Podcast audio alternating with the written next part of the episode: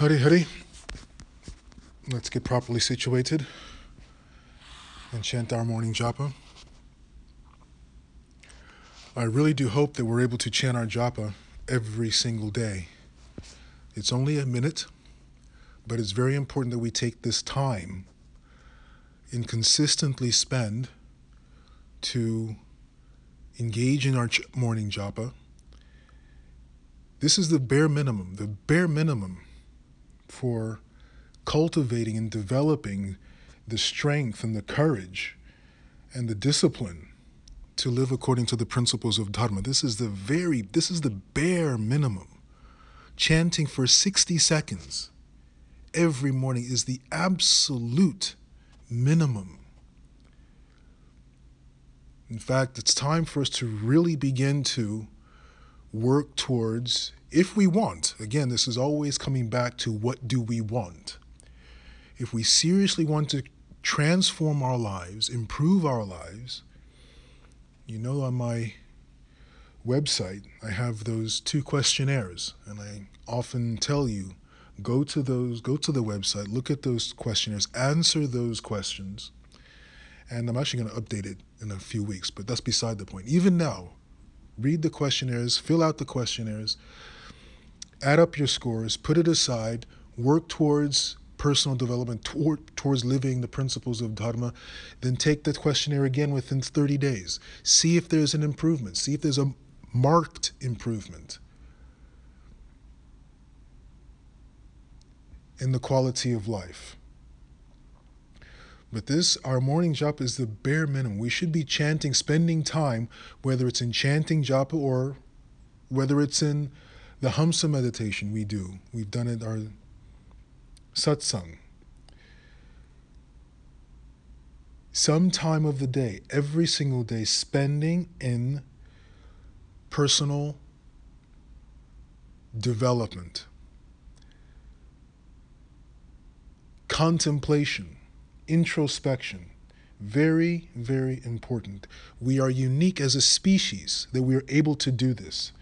Let's not squander this life in not spending the time in atato brahma jigyasa, right? Inquiring after the absolute truth, inquiring after what really, what really matters.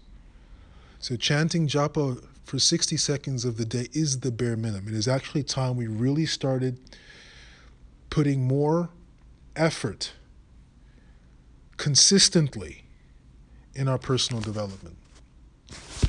So let's begin. Hare Krishna, Hare Krishna, Krishna Krishna, Hare Hare.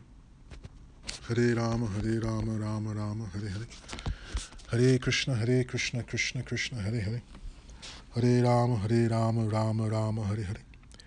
Hare Krishna, Hare Krishna, Krishna Krishna, Hare Hare. Hare Rama, Hare Rama, Rama Rama, Hare Hare. Hare Krishna, Hare Krishna, Krishna Krishna, Hare Hare. Hare Rama, Hare Rama, Rama Rama, Hare Hare. Hare Krishna, Hare Krishna, Krishna Krishna, Hare Hare. Hare Rama, Hare Rama, Rama Rama, Hare Hare. Hare Krishna, Hare Krishna, Krishna Krishna, Hare Hare. Hare Rama, Hare Rama, Rama Rama, Hare Hare. Hare Krishna, Hare Krishna, Krishna Krishna, Hare Hare. Hare Rama, Hare Rama, Rama Rama, Hare Hare. Hare Krishna, Hare Krishna, Krishna Krishna, Hare Hare. Hare Rama, Hare Rama, Rama Rama, Hare Hare. Hare Krishna, Hare Krishna, Krishna Krishna, Hare Hare. Hare Rama, Hare Rama, Rama Rama, Hare Hare. So we're reading from Bhagavad Gita, chapter 13, chapter titled Prakriti Purusha Viveka Yoga, Nature the Enjoyer and Consciousness, text number 28. Is it? Yes, 28. Samam sarveshu bhuteshu tishtantam parameshwaram vinasyat savinashyantam yapashyati sapashyati. One who sees the supersoul accompanying the individual soul in all bodies and who understands that neither the soul nor the supersoul within the destructible body is ever destroyed actually sees. One who sees the supersoul accompanying the individual soul in all bodies, and who understands that neither the soul nor the supersoul within the destructible body is ever destroyed, actually sees. This is knowledge. By Krishna's definition, to understand that within the material body, moving and non moving, Krishna has clarified that in the previous verse, moving and non moving material bodies, from the human species down to the bacteria, there is a Jivatma and a Paramatma. Those who can understand this, who can perceive the soul and the supersoul in all different types of body, that person actually has a clue. That person actually sees. That person actually understands. Now the question becomes how? How can I possibly come to that understanding? How can I see that there is a Jivatma and a Paramatma in every body? We've covered this. Krishna has covered this. Go back to the recording of verses 8 through 12. I'm going to read it just so that we have a refresher of how we're going to be able to see what Krishna is recommending we try to see and understand. So, how do we come to this vision? How do we come to this understanding? Now, remember, this is the understanding that there is a super soul and a jivatma, a super soul and a spirit soul in every body. This is not the understanding of seeing Krishna. Very, very important difference. Krishna is talking about seeing Paramatma and Jivatma in all material bodies. He is not talking about seeing Him, Krishna, the two hand formed that He exhibits in the pastimes of Krishna Lila.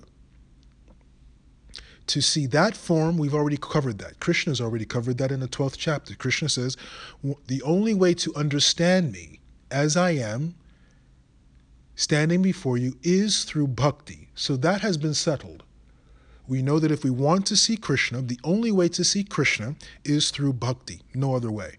But the understanding of the soul and the supersoul, that can be done in the following way, going back to verses 8 and 12 humility, pridelessness, nonviolence, tolerance, simplicity, approaching a bona fide spiritual master or guru, cleanliness, steadiness, self control, renunciation of the objects of sense gratification, absence of false ego, the perception of the evil of birth, death, old age, and disease, detachment there's that word detachment that you know I don't like.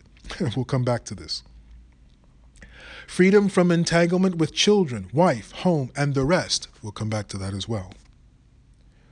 Even mindedness amid pleasant and unpleasant events. Constant and unalloyed devotion to me.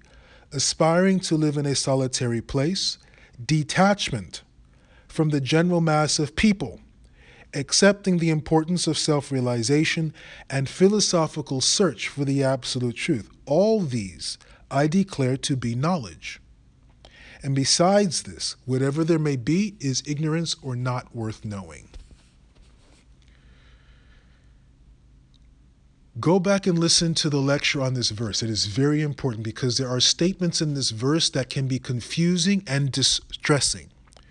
Krishna talks about detachment. Krishna talks about recognizing or not being entangled with wife, home, spouse, etc. These are very, very important points that must be understood properly. Otherwise, you're going to cause yourself and others around you great anxiety. So, while these items are the list of items Krishna gives, to tell us how we're going to be able to see Paramatma and Jivatma in every single body, it is important that we do not misunderstand this process of knowledge, this process of personal development that Krishna gives in these verses. Otherwise, we can cause great harm, great harm to ourselves and others if we try to foolishly adhere to these activities, to these items, try to follow these items without proper understanding, which is quite remarkable that Krishna says approaching and learning from a guru, from a bona fide spiritual master who can clarify these phrases like detachment, can clarify these phrases like being free from the entanglement of home, etc., that can clarify statements like being free from the general mass of people. These statements must be clarified, otherwise, they will cause havoc, havoc in society. So go back and listen to that lecture. It's very important. But know that this is the process, or these are the processes by which we can obtain that understanding whereby we see and experience the Jivatma and the Paramatma in each and every body in existence. Hari Hari.